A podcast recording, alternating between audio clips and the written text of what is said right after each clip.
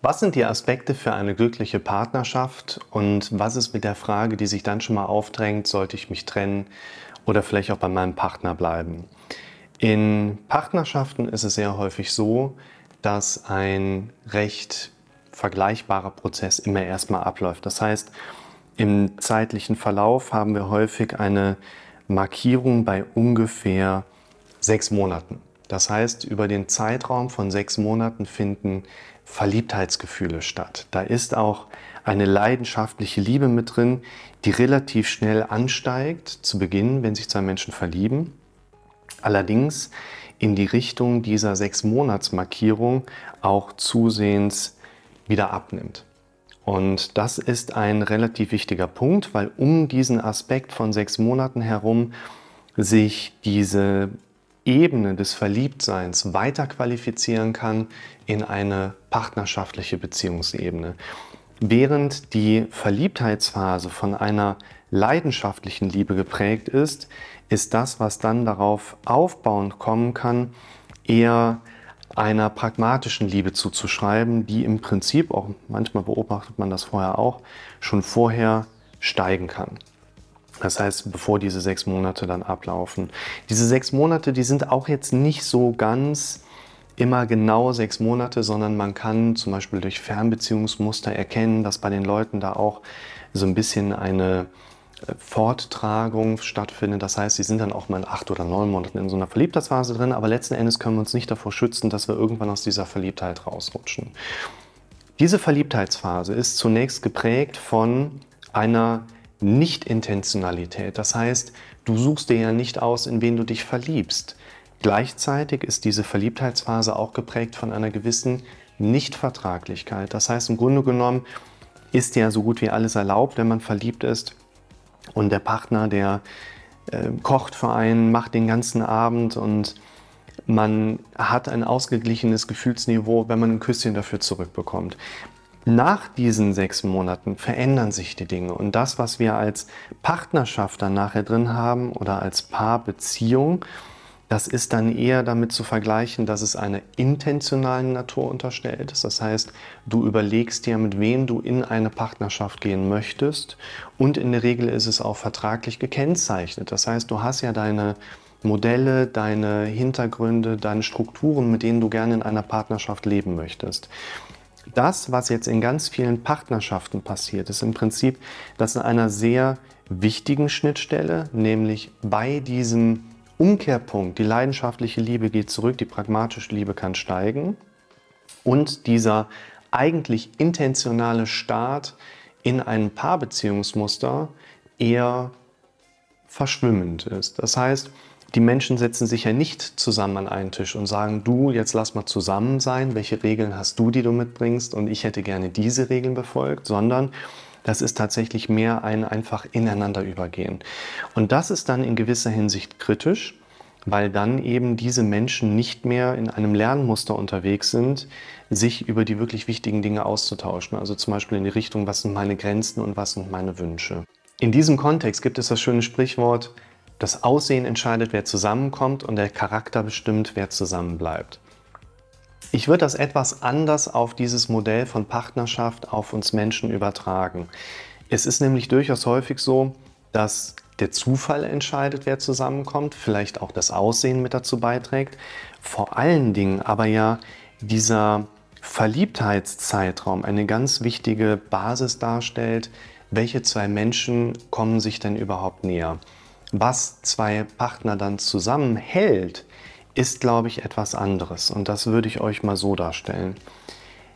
Wenn ich jemanden kennenlerne und einen erstmal abstrakt ausgesprochen irgendeinen Arbeitsauftrag mit ihm beginne, dann ist etwas, was sehr häufig passiert, dass jemand reinkommt und sagt, ich habe eine Ist-Ausgangssituation, die mir nicht gefällt, davon möchte ich mich wegentwickeln. Wie schaffen wir das? Und das ist etwas, wo man tatsächlich sagen kann, es gibt meistens relativ viele Möglichkeiten, sich von einer alten Ist-Ausgangssituation wegzubewegen. Das ist ungefähr so sinnig, wie wenn ich dir die Frage stelle, was ist für dich am sinnvollsten? Zu Fuß, mit dem Fahrrad, mit dem Auto oder mit dem Flugzeug ans Ziel zu gelangen? Um diese Frage zu beantworten, können wir in der aktuellen Umweltdebatte natürlich sagen, Autofahren und Flugzeug fallen raus, ist ja Umweltkatastrophe.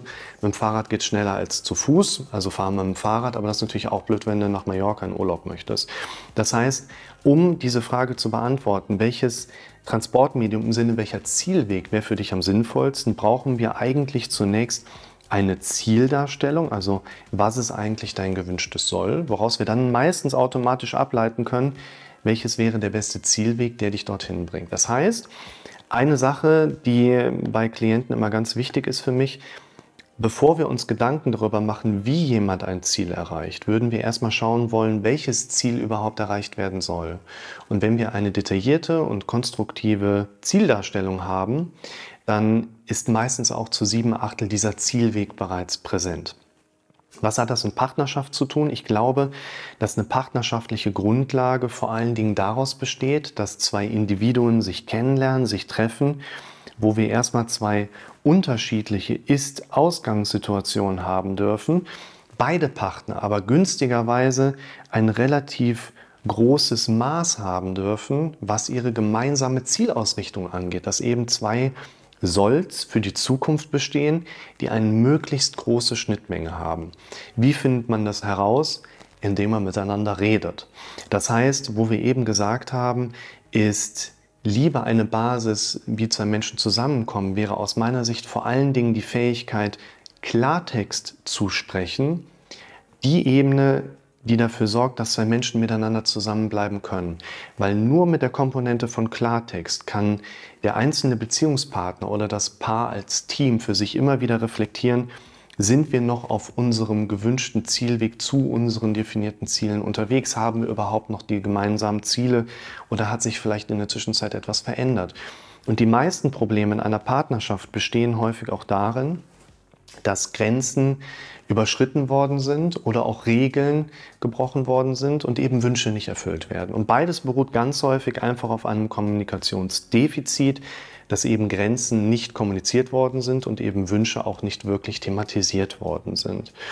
Was wir aus einem solchen Bild für das Individuum oder auch eine Paarsituation auch noch herausziehen können, ist, wenn man sich mal irgendwo in einer Orientierungslosigkeit befindet und sich dann bei einer günstigen Zielausrichtung, also ich kenne meine Soll-Wunschsituation, nochmal vor Augen führen kann, dann bekomme ich relativ schnell ja auch wieder Orientierung zurück. Das ist einer der wichtigen Punkte, warum ich so intensiv und eng mit Zielen arbeite, weil sie eben ein wirklich hohes Maß an Orientierungsmöglichkeit auch geben. Um da dann nochmal in das Bild von eben zurückzugehen, ich glaube, und darauf arbeite ich in Paartherapie vor allen Dingen mit den Klienten hin, dass verliebt sein und sich verlieben mit einer leidenschaftlichen Liebe gute Grundlagen aufbaut für eine künftige Paarsituation. Und dass vor allen Dingen aber die Fähigkeit beider Individuen miteinander Klartext zu kommunizieren, diese Beziehungsbasis einfach auf einem vernünftigen Niveau auch halten kann. Weil, und da führt leider kein Weg dran vorbei, eine Partnerschaft zwischen zwei Menschen läuft eigentlich immer nur in eine von beiden Richtungen, nämlich entweder Trennung oder Traumpartnerschaft. Und letzten Endes dürfen wir jeden Tag daran arbeiten, dass es in die Richtung einer Traumpartnerschaft läuft. Was machen wir jetzt, wenn es mal mit diesen Gedanken einhergeht, sollte ich mich vielleicht trennen? Grundsätzlich kann man bei vielen Klienten, die mit einer solchen Sorge hereinkommen, also die haben diese Gedanken im Kopf, ich habe häufiger mal den Gedanken, ich will mich trennen, was sagt das über mich oder meine Partnerschaft? Da kann man eigentlich immer erstmal so ein bisschen Druck rausnehmen, weil man im Sinne einer Trennungstheorie davon ausgehen kann, wenn zwei Dinge verbunden sind, dann überlegen sie sich auch mal wieder zu trennen. Der Nachbar hat immer einen schöneren Rasen, im Restaurant hat der Tischnachbar immer das bessere Essen. Es ist so, dass wenn ich mich dazu entschieden habe, mit diesem einen Menschen zusammen zu sein, mein Gehirn automatisch diese Frage stellen darf, wäre es denn mit einem anderen Menschen nicht vielleicht besser? Das darf ich als Reflexionsbasis für mich verstehen, um mir nochmal eine Datengrundlage zu erarbeiten, wozu möchte ich mit diesem einen Menschen eigentlich zusammen sein? Wenn jetzt diese Frage aber doch ein bisschen intensiver kommt, verfolgt man natürlich ein bisschen die Gründe und fragt, gibt es denn einen guten Grund, sich zu trennen? Und da sagen die Leute meistens, nee, also mein Partner, der ist ja jetzt auch kein Monster oder so. Wenn sie dann aber fragen, was für einen guten Grund haben sie denn mit jemandem zusammen zu bleiben, dann kommt keine Antwort. Dann hat man eigentlich die besten Gründe für eine Trennung bereits im Raum stehen. Und was Leute sehr häufig machen, ist sich genau mit dieser Frage zu beschäftigen, soll ich mich trennen oder soll ich bei meinem Partner bleiben? Wenn man sich über diese Frage jetzt Gedanken macht, dann denken die Betroffenen oder auch wir in einer Sitzung ja vor allen Dingen an den nächsten Schritt. Das heißt, was mache ich als nächstes? Das, was die Leute dann schon mal machen, geht zum Beispiel auch mit einer Pro- und Kontraliste einher. Das heißt, die malen sich einmal auf, es gibt verschiedene Pros, es gibt verschiedene Kontras. Was spricht jetzt quasi für eine Partnerschaft, was spricht vielleicht dagegen? Das Problem einer solchen Pro- und Kontraliste ist allerdings, dass sie nicht funktioniert. Das heißt, wenn so eine Liste funktionieren würde, würden die Leute nicht mit dieser Frage bei mir sitzen, sondern würden mir vielleicht irgendwann mal erzählt haben, ja, es hat übrigens geklappt. Das heißt, einerseits klappt eine solche Pro- und Kontraliste nicht wirklich, weil wir ja schon sehen, auf der einen Seite haben wir vier, auf der anderen Seite zwei Argumente. Es hilft mir trotzdem nicht bei der Entscheidung. Am nächsten Tag sind vielleicht auch einige Punkte von der einen Seite auf die andere rübergeschwupst. Und trotzdem führt das immer noch nicht zu einer Entscheidungsmöglichkeit. Es verunsichert mich sogar eher, weil da eine gewisse Bewegung einfach mit drin ist. Das heißt, wenn du dir die Frage stellst, solltest du dich trennen oder bei deinem Partner bleiben, wäre aus meiner Sicht eine Pro- und Kontraliste nicht günstig, eine Entscheidung herbeizuführen.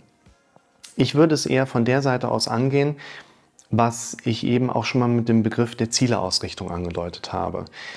Ich schicke die Leute in der Regel mit einer Aufgabe nach Hause, die die Frage betrifft, was möchten die Menschen eigentlich mit ihrem Leben auf dieser Erde anfangen? Welche Ziele sollen in den nächsten, sagen wir mal, fünf bis zehn Jahre eigentlich so im Raum stehen? Was möchten diese Menschen erleben? Wie möchten diese Menschen das erleben?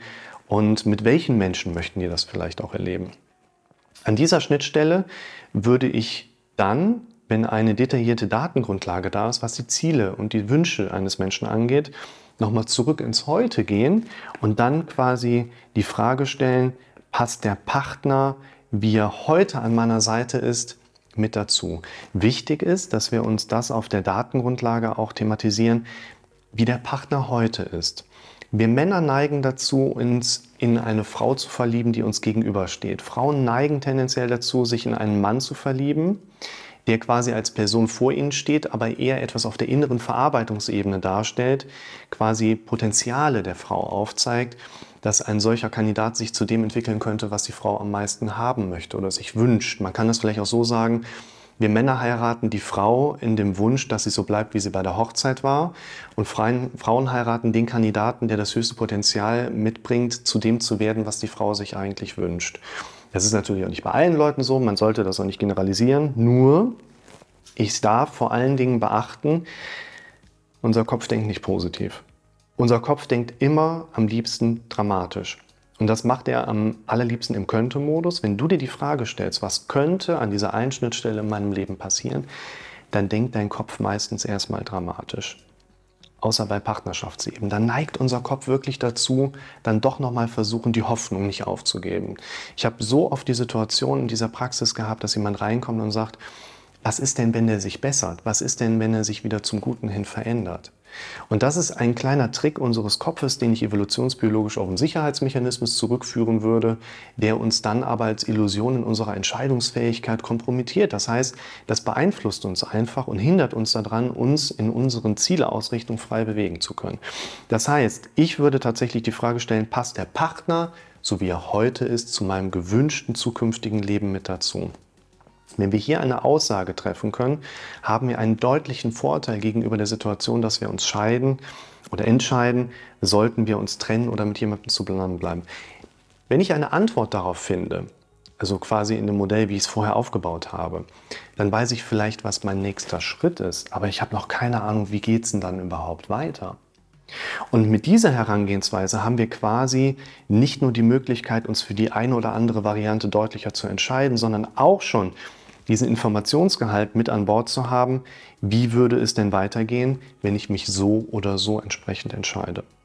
Das ist etwas, wenn ich einen Klienten genau diesen Moment beobachte. Das heißt, wir arbeiten in dem Zeitpunkt zusammen oder jemand kommt rein und sagt, ich bin übrigens im Begriff, mich zu trennen. Dann kann man noch ein weiteres Modell mit anknüpfen, was den Leuten in der Vergangenheit immer sehr gut geholfen hat.